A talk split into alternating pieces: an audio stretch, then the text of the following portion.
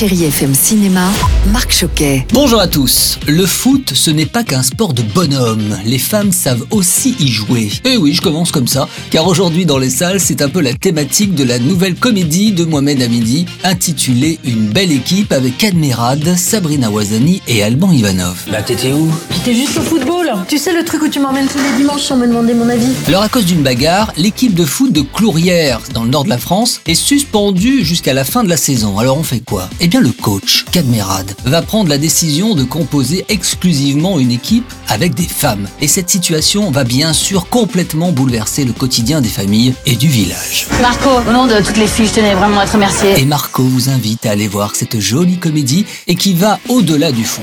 Et puis on poursuit avec Je ne rêve que de vous de Laurent Henman avec un duo magnifique, Elsa Zeberstein et Hippolyte Girardot. Vous n'en faites qu'à votre tête.